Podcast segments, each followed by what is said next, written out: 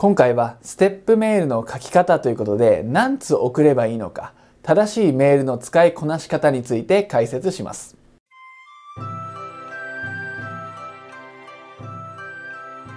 こんにちはこのはやの小島です。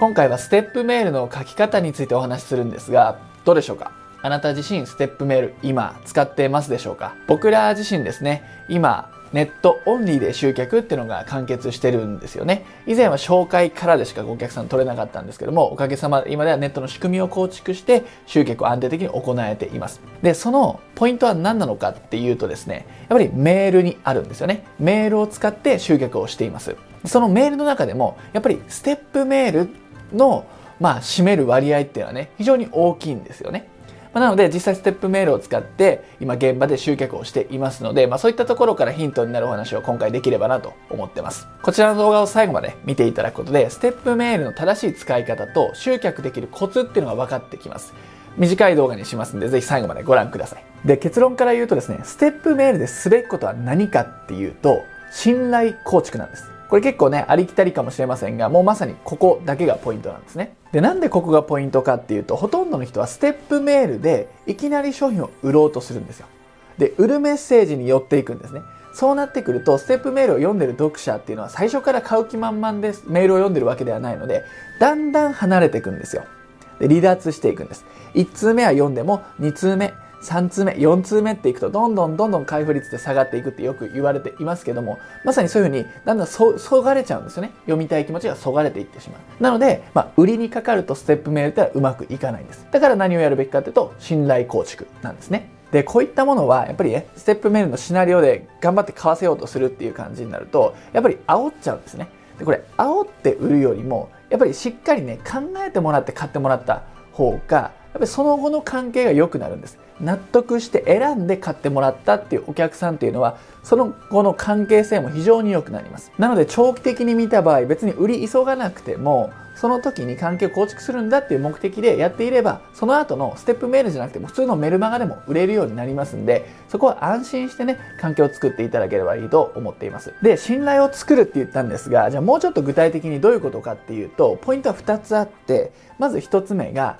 無料オファーとかサンプルを使わせる内容にするっていうことなんですね。でステップメールって基本的に設定して自動配信される仕組みですけれども、その中身を何にするか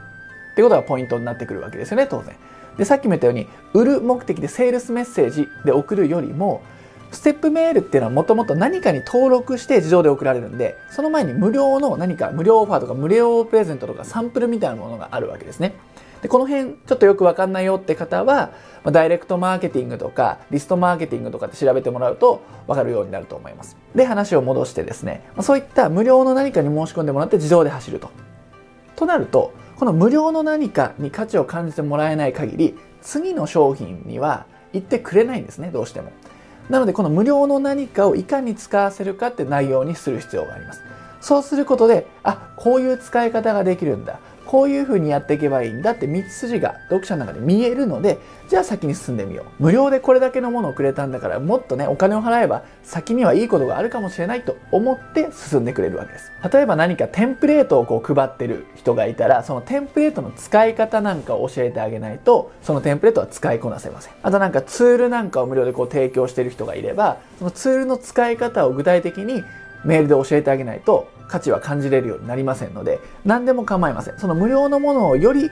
効果的に使いこなせるような内容にしてあげてください。それが1つ目ですね。で2つ目。こちらは判断基準を伝えるということになります。例えば住宅購入を考えている人だったら家を選ぶ基準なんかを伝えてあげるといいですよね。基準を教えてあげると別に我が社のね我が社の不動産に来てくださいとかって言わなくてもあそういう基準を教えてくれたところっていうのは自然とお客さんっていうのは信頼を持つようになるんですね。あとは整体師の方であればヘルニアかどうか分かるような質問をしてあげるとかね。ここが痛ければヘルニアじゃないかもしれませんね。こうなってれば疑いはありますねみたいな。あと歯医者の方であればこうなってると歯周病の可能性ありますねみたいな。基準を教えるイコール先生になれるのでそういったのをステップメールの中でやっていくっていうことになりますね。この2つを押さえてステップメールぜひ作ってみてください。ということで今回はステップメールっていうのは作っていくポイントとして